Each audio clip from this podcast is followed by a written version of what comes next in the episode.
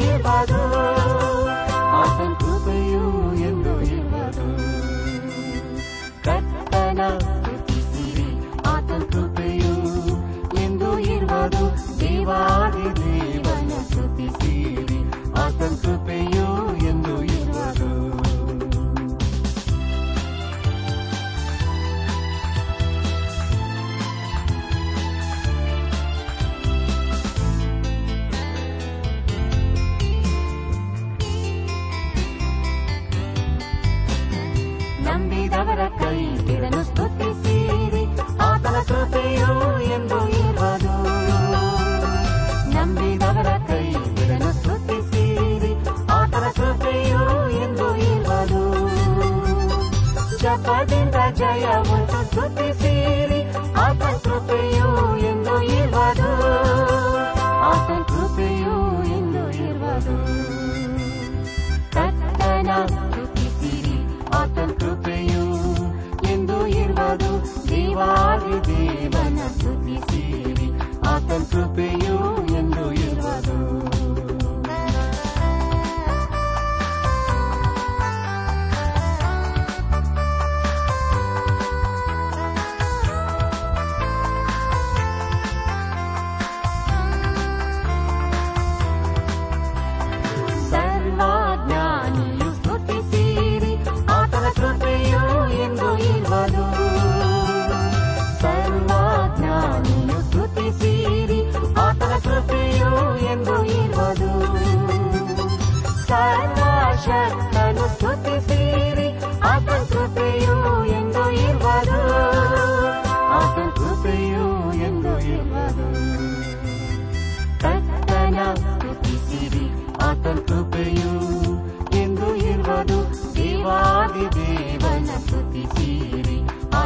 ಕೃಪೆಯೋ ಎಂದು ಇವರು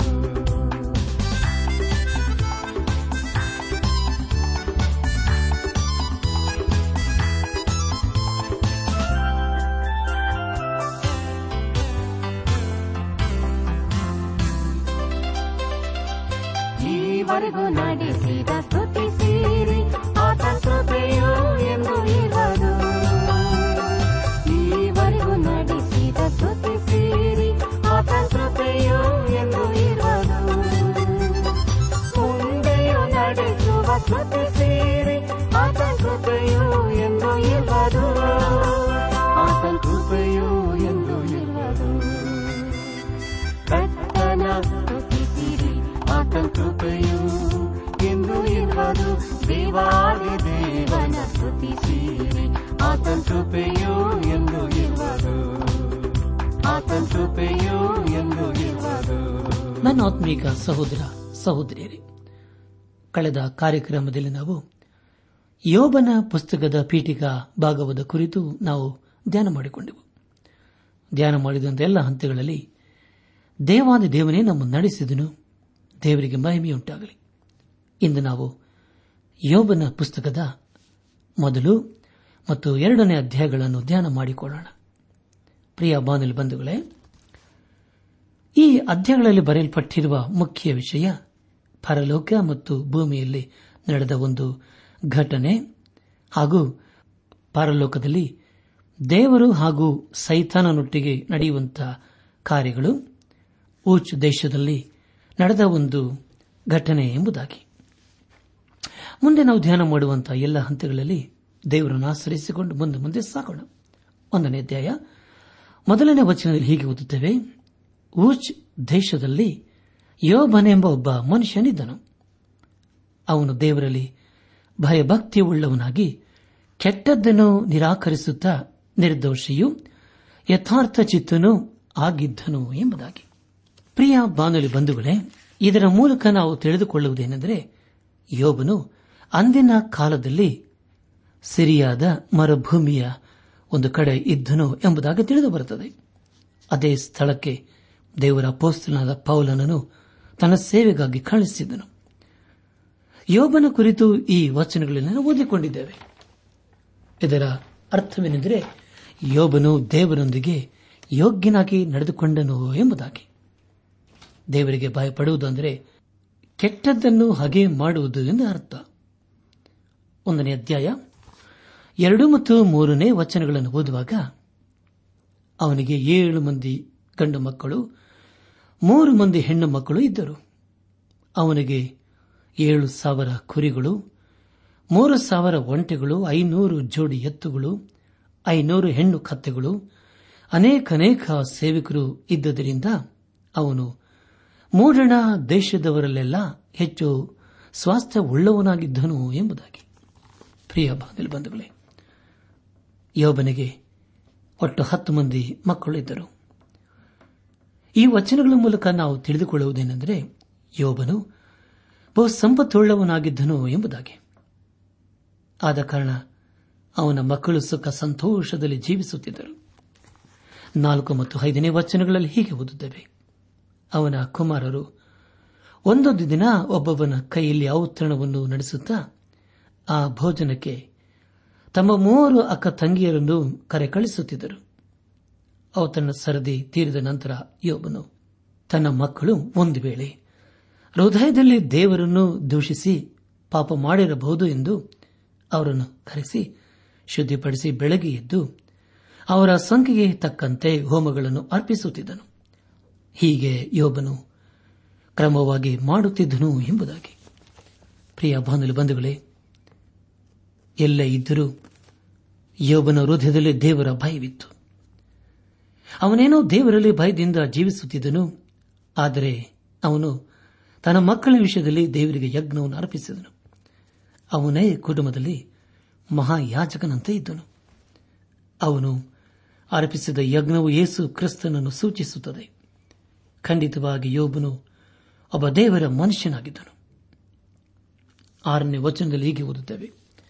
ಒಂದಾನೊಂದು ದಿನ ದೇವದೂತರು, ಯಹೋವನ ಸನ್ನಿಧಿಯಲ್ಲಿ ಕಾಣಿಸಿಕೊಳ್ಳುವುದಕ್ಕೆ ಬರಲಾಗಿ ಸೈತಾನನು ಎಂಬ ಆಪಾದಕ ದೂತನು ಅವರ ಜೊತೆಯಲ್ಲಿ ಬಂದನು ಎಂಬುದಾಗಿ. ಪ್ರಿಯ ಬಾಂಧವ ಬಂಧುಗಳೇ, ಈಗ ಸನ್ನಿವೇಶವು ಪರಲೋಕದಾಗಿದೆ. ಈ ಒಂದು ಭಾಗದ ಮೂಲಕ ನಾವು ತಿಳಿದುಕೊಳ್ಳುವುದೇನೆಂದರೆ, ದೇವರ ಮನುಷ್ಯರಿಗೆ ಏನಾಗುತ್ತದೆ ಎಂಬುದಾಗಿ. ದೇವದೂತರು ದೇವರಿಗೆ ಭೂಲೋಕದ ವರದಿಯನ್ನು ಒಪ್ಪಿಸಲು ಅಲ್ಲಿಗೆ ಬಂದಿದ್ದಾರೆ. ಅವರು ಮಾನವರಲ್ಲ. ಮತ್ತೊಂದು ವಿಷಯವೇನೆಂದರೆ ದೇವದೂತರ ಸಂಗಡ ಸೈತಾನನು, ಅಂದರೆ ಆಪಾದಕ ದೂತನು ಸಹ ಬಂದಿರುತ್ತಾನೆ. ಅದು ಒಂದು ವಿಶೇಷವಾದ ಸಂಗತಿಯಲ್ಲವೇ ಪ್ರಿಯರೇ? ಏಳಿನ ವಚನ ಹೀಗೆ ಓದುತ್ತೇವೆ. ಯಹವನು ಸೈತಾನನನ್ನು ಎಲ್ಲಿಂದ ಬಂದಿ ಎಂದು ಕೇಳಲು ಸೈತಾನನು ಯಹವನಿಗೆ. ಭೂಲೋಕದಲ್ಲಿ ಸಂಚರಿಸುತ್ತಾ ಅಲ್ಲಲ್ಲಿ ತಿರುಗಾಡುತ್ತಾ ಇದ್ದು ಬಂದೆನು ಎಂದು ಹೇಳಿದನು ಎಂಬುದಾಗಿ. ಪ್ರಿಯ ಬಂಧುಗಳೇ, ಸೈತಾನನು ಕೂಡ ವರದಿಯನ್ನು ದೇವರಿಗೆ ಒಪ್ಪಿಸಬೇಕಾಗಿತ್ತು. ಇದು ಒಂದು ಅದ್ಭುತಕರವಾದ ವಿಷಯವಲ್ಲವೇ? ಅವನು ನರಕದಿಂದ ಬಂದಿರಬಹುದಾ? ಖಂಡಿತವಾಗಿ ಇಲ್ಲ. ಆಗ ನರಕವು ಇನ್ನೂ ಉಂಟಾಗಿರಲಿಲ್ಲ. ಆದುದರಿಂದ ಅಲ್ಲಿ ಈಗ ಯಾರೂ ಇಲ್ಲ. ಆ ಸ್ಥಳವು ಸೈತಾನನಿಗೂ ಮತ್ತು ಅವನ ದೂತರಿಗೆ ಸಿದ್ಧವಾಗುತ್ತಾ ಇದೆ.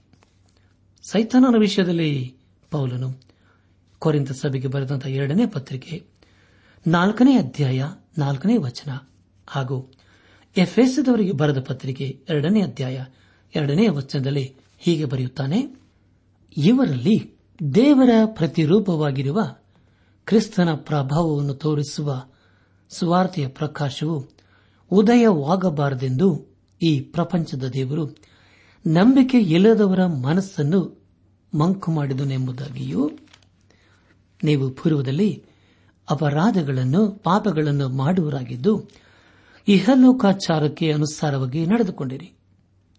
ವಾಯುಮಂಡಲದಲ್ಲಿ ಅಧಿಕಾರ ನಡೆಸುವ ಅಧಿಪತಿಗೆ, ಅಂದರೆ ನಂಬ ಲೊಲ್ಲದವರನ್ನು ಅವಿಧೇಯತೆಗೆ ಈಗ ಪ್ರೇರೇಪಿಸುವ ಆತ್ಮನಿಗೆ ಅನುಸಾರವಾಗಿ ನಡೆದುಕೊಂಡಿರಿ ಎಂಬುದಾಗಿ. ನನ್ನ ಆತ್ಮಿಕ ಸಹೋದರ ಸಹೋದರಿಯರೇ, ಆದುದರಿಂದಲೇ ಸೈತಾನನಿಗೆ ಈ ಲೋಕದ ಮೇಲೆ ಅಧಿಕಾರವಿದೆ. ಪೇತನ್ ಬರೆದ ಮೊದಲನೇ ಪತ್ರಿಕೆ, ಐದನೇ ಅಧ್ಯಾಯ, ಎಂಟನೇ ವಚನದಲ್ಲಿ ಹೀಗೆ ಓದುತ್ತೇವೆ ಸ್ವಸ್ಥಚಿತ್ತರಾಗಿರ್ರಿ ಎಚ್ಚರವಾಗಿರ್ರಿ. ನಿಮ್ಮ ವಿರೋಧಿಯಾಗಿರುವ ಸೈತಾನನು ಗರ್ಜಿಸುವ ಸಿಂಹದೋಪಾದಿಯಲ್ಲಿ ಯಾರನ್ನು ನುಂಗಲಿ ಎಂದು ಹುಡುಕುತ್ತಾ ತಿರುಗುತ್ತಾನೆ ಎಂಬುದಾಗಿ. ನನಾತ್ಮಿಕ ಸಹೋದರ ಸಹೋದರಿಯರೇ, ಆದುದರಿಂದ ಸೈತಾನನು ಯೇಸು ಕ್ರಿಸ್ತನನ್ನು ಶೋಧಿಸಿ ಈ ಲೋಕವನ್ನು ಕೊಡುತ್ತಾನೆ ಎಂಬುದಾಗಿ ಹೇಳಿದ್ದು, ನಿಮ್ಮ ನೆನಪಿನಲ್ಲಿ ಇದೇ ಅಲ್ಲವೇ? ದೇವರು ಅವನಿಗೆ, ಲೋಕದಲ್ಲಿ ತನ್ನ ಅಧಿಕಾರವನ್ನು ನಡೆಸುವುದಕ್ಕೆ ಸ್ವಲ್ಪ ಸಮಯವನ್ನು ಕೊಟ್ಟಿದ್ದಾನೆ. ನಮ್ಮ ಧ್ಯಾನವನ್ನು ಮುಂದುವರೆಸಿ. ಯೋಗನ ಪುಸ್ತಕ ಒಂದನೇ ಅಧ್ಯಾಯ. ಎಂಟನೇ ವಚನವನ್ನು ಓದುವಾಗ, ಆಗ ಯಹೋವನು, ನನ್ನ ದಾಸನಾದ ಯೋಬನ ಮೇಲೆ ಗಮನವಿಟ್ಟಿಯಾ? ಅವನು ದೇವರಲ್ಲಿ ಭಯಭಕ್ತಿಯುಳ್ಳವನಾಗಿ, ಕೆಟ್ಟದ್ದನ್ನು ನಿರಾಕರಿಸುತ್ತಾ ನಿರ್ದೋಷಿಯೂ ಯಥಾರ್ಥ ಚಿತ್ತನೂ ಆಗಿದ್ದಾನೆ. ಅವನಿಗೆ ಸಮಾನನು, ಭೂಲೋಕದಲ್ಲಿ ಎಲ್ಲಿಯೂ ಸಿಕ್ಕುವುದಿಲ್ಲ ಎಂದು ಸೈತಾನನಿಗೆ ಹೇಳಿದನು ಎಂಬುದಾಗಿ. ಪ್ರಿಯ ಬಂಧುಗಳೇ, ದೇವರು ಯೋಬನ ವಿಷಯದಲ್ಲಿ ಒಳ್ಳೆ ಮಾತನ್ನೇ ಹೇಳುತ್ತಿದ್ದಾನೆ. ಅದಕ್ಕೆ ಪ್ರತಿಯಾಗಿ ಸೈತಾನನು ಏನು ಹೇಳುತ್ತಾನೆ ಎಂಬುದಾಗಿ ಮುಂದೆ ನಾವು ಒಂಬತ್ತು ಮತ್ತು ಹತ್ತನೇ ವಚನಗಳನ್ನು ಓದುವಾಗ ಅದಕ್ಕೆ ಸೈತಾನನು, ಯೋಬನು, ದೇವರಲ್ಲಿ ಭಯಭಕ್ತಿಯನ್ನು ಲಾಭವಿಲ್ಲದೆ ಇಟ್ಟಿದ್ದಾನೋ? ನೀನು ಅವನಿಗೂ, ಅವನ ಮನೆಗೂ ಅವನ ಎಲ್ಲಾ ಸ್ವಾಸ್ಥ್ಯಕ್ಕೂ ಸುತ್ತಮುತ್ತಲೂ ಬಲಿಯನ್ನು ಹಾಕಿಸಿದೆಯಲ್ಲ ಅವನ ಕೈಯಾಗಿದ ಕೆಲಸವನ್ನು ನೀನು ಸಫಲ ಮಾಡುತ್ತಿರುವುದರಿಂದ ಅವನ ಸಂಪತ್ತು ದೇಶದಲ್ಲಿ ವೃದ್ಧಿಯಾಗುತ್ತಾ ಬಂದಿದೆ ಎಂಬುದಾಗಿ. ಪ್ರಿಯ ಬಂಧುಗಳೇ, ದೇವರು ಪ್ರತಿಯೊಬ್ಬ ವಿಶ್ವಾಸಿಯ ಸುತ್ತಲೂ ಬೇಲಿಯನ್ನು ಹಾಕಿದ್ದಾನೆ. ಆದುದರಿಂದ ಸೈತಾನನ ಅವರನ್ನು ತಾಕಲು ಸಾಧ್ಯವಿಲ್ಲ. ಆದರೆ ಪ್ರಿಯರೇ, ದೇವರು ಸೈತಾನನಿಗೆ ಯೋಬನನ್ನು ಪರಿಶೋಧಿಸಲು ಅವಕಾಶವನ್ನು ಕೊಡುತ್ತಾನೆ. ಹನ್ನೊಂದು ಮತ್ತು ಹನ್ನೆರಡನೇ ವಚನಗಳನ್ನು ಓದುವಾಗ, ಆದರೆ ನಿನ್ನ ಕೈ ನೀಡಿ, ಅವನ ಸೊತ್ತನ್ನೆಲ್ಲ ಅಳಿಸಿಬಿಡು. ಆಗ ಅವನು, ನಿನ್ನ ಎದುರಿಗೆ ನಿನ್ನನ್ನು ದೂಷಿಸಲೇ ದೂಷಿಸುವನು ಅಂದನು. ಯಹೋವನು ಸೈತನನಿಗೆ, ಅವನ ಸ್ವಾಸ್ಥ್ಯವೆಲ್ಲ ನಿನ್ನ ಕೈಯಲ್ಲಿದೆ. ನೋಡು, ಆದರೆ ಅವನ ಮೈ ಮೇಲೆ ಮಾತ್ರ ಕೈ ಹಾಕಬೇಡ ಎಂದು ಅಪ್ಪಣೆಕೊಂಡನು ಆಗ ಸೈತಾನನು ಯಹೋವನ ಸನ್ನಿಧಾನದಿಂದ ಹೊರಟು ಹೋದನು ಎಂಬುದಾಗಿ. ಪ್ರಿಯ ಬಾನುಲಿ ಬಂಧುಗಳೇ ಅನೇಕರು ಸಮಸ್ಯೆಗಳು ತಮ್ಮ ಜೀವಿತದಲ್ಲಿ ಎದುರಾದಾಗ ದೇವರನ್ನು ದೂಷಿಸುತ್ತಾರೆ. ದೇವರು ಸೈತಾನನಿಗೆ ಇಲ್ಲಿ ಅಪ್ಪಣೆ ಕೊಡುತ್ತಾನೆ.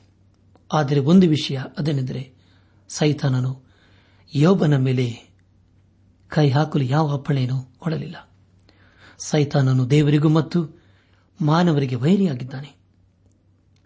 ಹದಿಮೂರರಿಂದ ಹತ್ತೊಂಬತ್ತನೇ ವಚನದವರೆಗೆ ಓದುವಾಗ ಪ್ರಿಯ ಬಾಂಧಲ್ ಬಂಧುಗಳೇ, ಈ ವಚನಗಳ ಮೂಲಕ ನಾವು ತಿಳಿದುಕೊಳ್ಳುವುದೇನೆಂದರೆ ಸೈತಾನನು ಯೋಬನದೆಲ್ಲವನ್ನೂ ನಾಶ ಮಾಡುತ್ತಾನೆ ಎಂಬುದಾಗಿ. ಯೋಬನ ಎಲ್ಲ ಆಸ್ತಿ ಈಗ ನಾಶವಾಗಿದೆ.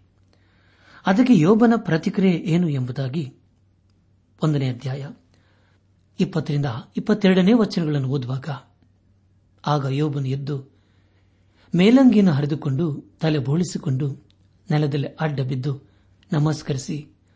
ಏನೂ ಇಲ್ಲದವನಾಗಿ ತಾಯಿಯ ಗರ್ಭದಿಂದ ಬಂದೆನು? ಏನೂ ಇಲ್ಲದವನಾಗಿಯೇ ಗತಿಸಿ ಹೋಗುವೆನು? ಯಹೋವನು ಕೊಟ್ಟನು.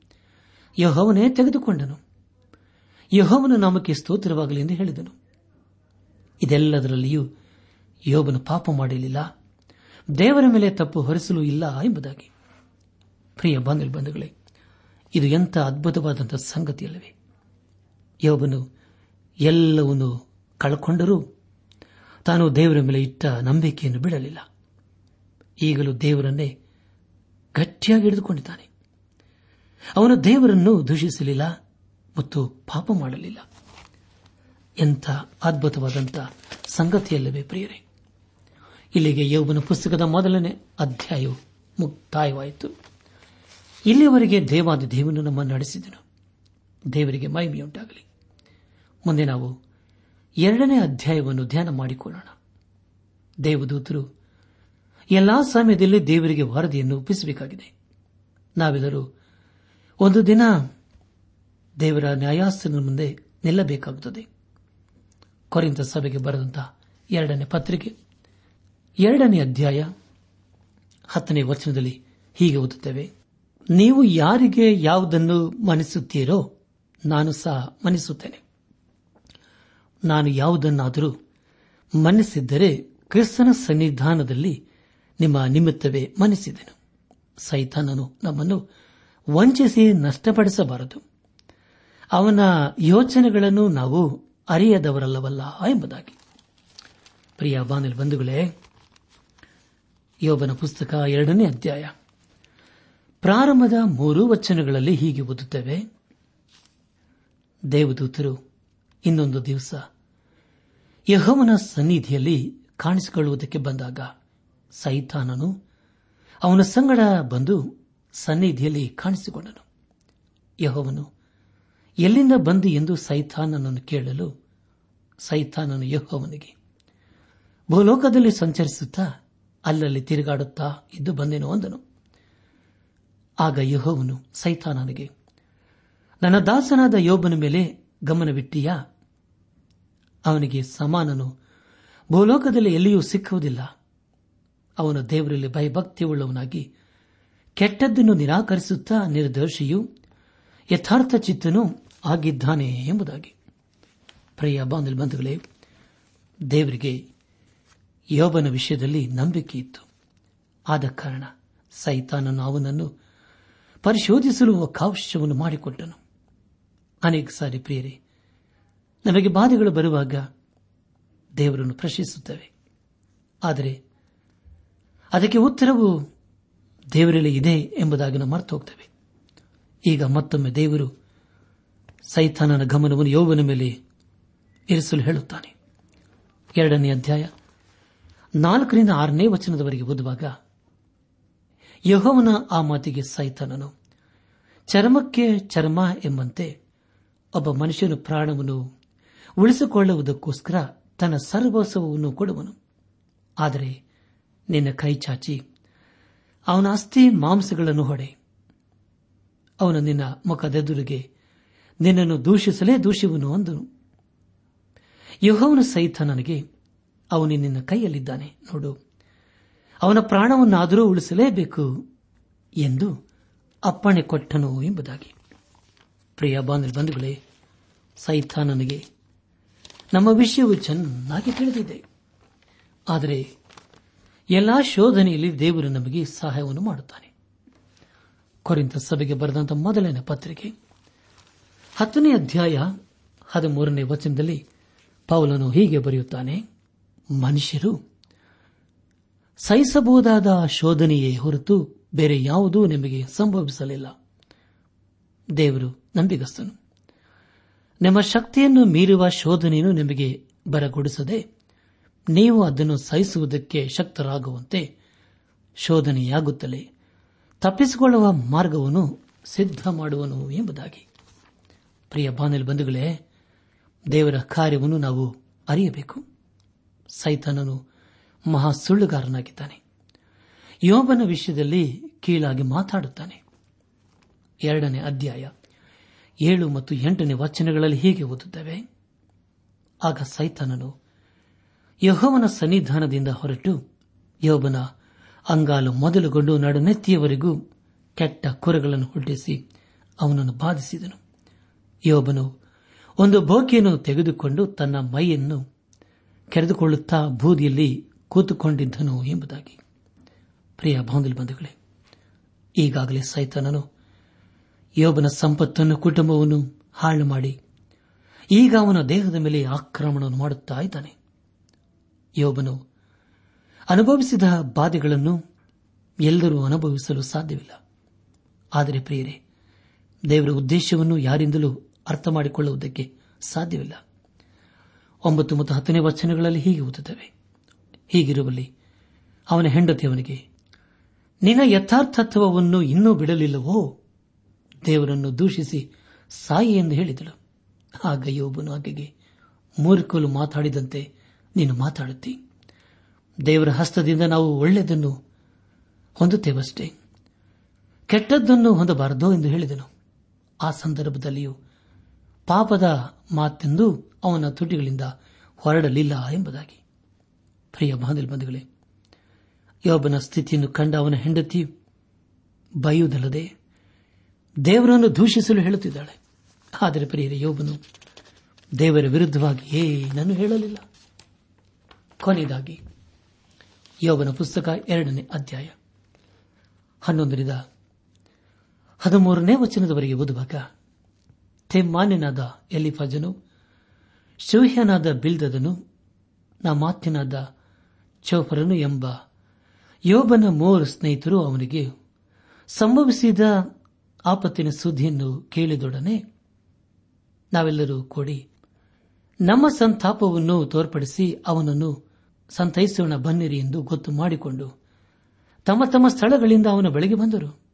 ಅವರು ದೂರದಿಂದ ಕಣ್ಣೆತ್ತಿ ನೋಡಿ ಯೋಬನ ಗುರುತನ್ನು ಹಿಡಿಯಲಾರದೆ ಹೋದ ಕಾರಣ ಗಟ್ಟಿಯಾಗಿ ಅತ್ತು. ತಮ್ಮ ತಮ್ಮ ಮೇಲಂಗಿಗಳನ್ನು ಹರಿದುಕೊಂಡು ಮಣ್ಣನ್ನು ಮೇಲಕ್ಕೆ ತೂರಿ ತಮ್ಮ ತಲೆ ಮೇಲೆ ಸುರಿಸಿಕೊಂಡರು. ಬಳಿಕ ಅವನಿಗೆ ವಿಪರೀತ ಬಾಧೆ ಎಂದು ತಿಳಿದು ಏಳು ದಿನಗಳವರೆಗೆ ಹಗಲಿರಳು ನೆಲದ ಮೇಲೆ ಅವನೊಂದಿಗೆ ಕುಳಿತು ಅವನ ಸಂಗಡ ಒಬ್ಬರೂ ಮಾತಾಡದೆಯೇ ಇದ್ದರು ಎಂಬುದಾಗಿ. ಪ್ರಿಯ ಬಂಧುಗಳೇ ಒಬ್ಬನ ಮೂರು ಮಂದಿ ಸ್ನೇಹಿತರು, ಅವನನ್ನು ಕಂಡು ಮನ ಮೊರೆಯದವರಾಗಿ ಅವನಿಗಾಗಿ ಪರಿತಪಿಸುತ್ತಾರೆ. ಮೊದಲಾಗಿ ಅವನ ಸ್ನೇಹಿತರು ದೇವರನ್ನು ಅರ್ಥ ಮಾಡಿಕೊಳ್ಳಲಿಲ್ಲ. ಎರಡನೇದಾಗಿ ಯೋಬನನ್ನು ಅರ್ಥ ಮಾಡಿಕೊಳ್ಳಲಿಲ್ಲ ಮೂಲದಾಗಿ ತಮ್ಮನ್ನೇ ಅವರು ಅರ್ಥ ಮಾಡಿಕೊಳ್ಳಲಿಲ್ಲ ಯೋಬನ ಮುಂದೆ ಏನು ಹೇಳುತ್ತೇನೆ ಎಂಬುದಾಗಿ ಮುಂದಿನ ಅಧ್ಯಾಯದ ಮೂಲಕ ತಿಳಿದುಕೊಳ್ಳೋಣ. ಈ ಸಂದೇಶವನ್ನು ಆಲಿಸುತ್ತಿರುವ ನನ್ನಾತ್ಮಿಕ ಸಹೋದರ ಸಹೋದರಿಯರೇ, ಯೋಬನು ಒಬ್ಬ ಯಥಾರ್ಥವುಳ್ಳ ಭಯಭಕ್ತಿಯುಳ್ಳ ಮನುಷ್ಯನೂ ಆಗಿದ್ದನು. ಆದರೆ ಅವನನ್ನು ಪರಿಶೋಧಿಸಲು ಸೈತಾನನು ಬರುತ್ತಾನೆ. ಅವನ ಜೀವಿತದಲ್ಲಿ ಯೋಬನು ದೇವರ ವಿಷಯದಲ್ಲಿ ಹೇಗೆ ಮಾತಾಡುತ್ತಾನೆ ತನ್ನ ಕಷ್ಟಗಳನ್ನು ಹೇಗೆ ಅನುಭವಿಸುತ್ತಾನೆ ಎಂಬುದಾಗಿ ಮುಂದಿನ ಅಧ್ಯಾಯಗಳಲ್ಲಿ ತಿಳಿದುಕೊಳ್ಳಲಿದ್ದೇವೆ. ಆಲಿಸಿದಂಥ ವಾಕ್ಯದ ಬೆಳಕಿನಲ್ಲಿ ನಮ್ಮ ಜೀವಿತವನ್ನು ಪರೀಕ್ಷಿಸಿಕೊಂಡು ಎಲ್ಲಾ ಸಮಯಗಳಲ್ಲಿ, ಎಲ್ಲಾ ಸ್ಥಿತಿಗತಿಗಳಲ್ಲಿ ದೇವರ ಮೇಲೆ ಭರವಸೆ ಇಟ್ಟುಕೊಂಡು ಜೀವಿಸುತ್ತಾ ಆತನನ್ನು ದೂಷಿಸದೆ, ಆತನನ್ನು ಮರೆಯದೆ, ಆತನ ಮಾರ್ಗದಲ್ಲಿ ಜೀವಿಸುತ್ತಾ ಆತನ ಆಶೀರ್ವದಕ್ಕೆ ಪಾತ್ರಗಳು ದೇವರ ಕೃಪೆ ನಿಮ್ಮೊಂದಿಗೆ ಸದಾ ಇರಲಿ. ಮುಕ್ತಿದತ ಮುಕ್ತಿದತ ಯೇಸುದೇವ ಪಾಪ ಹರಿಸಿದ. ತನ್ನ ರಕ್ತ ಸುರಿಸಿ ನನ್ನ ಕೊಂಡುಕೊಂಡನು. ತನ್ನ ರಕ್ತ ಸುರಿಸಿ ನನ್ನ ಕೊಂಡುಕೊಂಡನು. ಮುಕ್ತಿದತ ಯೇಸುದೇವ ಪಾಪ ಹರಿಸಿದ. ತನ್ನ ರಕ್ತ ಸುರಿಸಿ ನನ್ನ ಕೊಂಡುಕೊಂಡನು. ತನ್ನ ರಕ್ತ ಸುರಿಸಿ ನನ್ನ ಕೊಂಡುಕೊಂಡನು.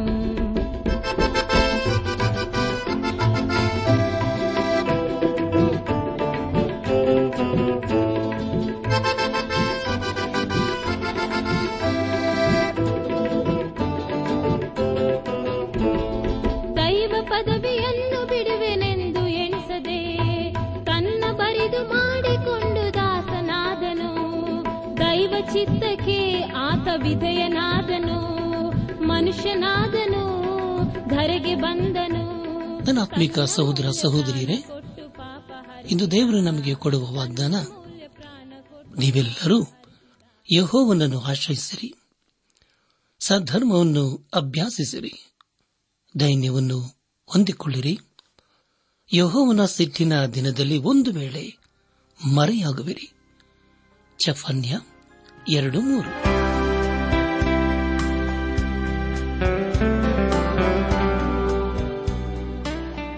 ದೈವಾನ್ವೇಷಣೆ ಕಾರ್ಯಕ್ರಮ. ಹೇಗಿತ್ತು ಪ್ರಿಯರೇ? ದೇವರ ವಾಕ್ಯ ಹಾಗೂ ಸುಮಧುರ ಹಾಡುಗಳನ್ನ ನೀವು ಆಲಿಸಿದ್ದಕ್ಕಾಗಿ ಅಭಿನಂದಿಸುತ್ತೇವೆ. ನಾವು ಪ್ರಸಾರ ಮಾಡುವ ಹಾಡುಗಳು ನಿಮಗೆ ಮೆಚ್ಚುಗೆಯಾದರೆ ನಮಗೆ ತಿಳಿಸಿರಿ. ನಮ್ಮ ಹಾಡಿನ ಪುಸ್ತಕ ಬೇಕಾದಲ್ಲಿ ಈ ದಿನವೇ ಪತ್ರ ಬರೆಯಿರಿ ಅಥವಾ ದೂರವಾಣಿ ಸಂಖ್ಯೆಗೆ ಕರೆ ಮಾಡಿ.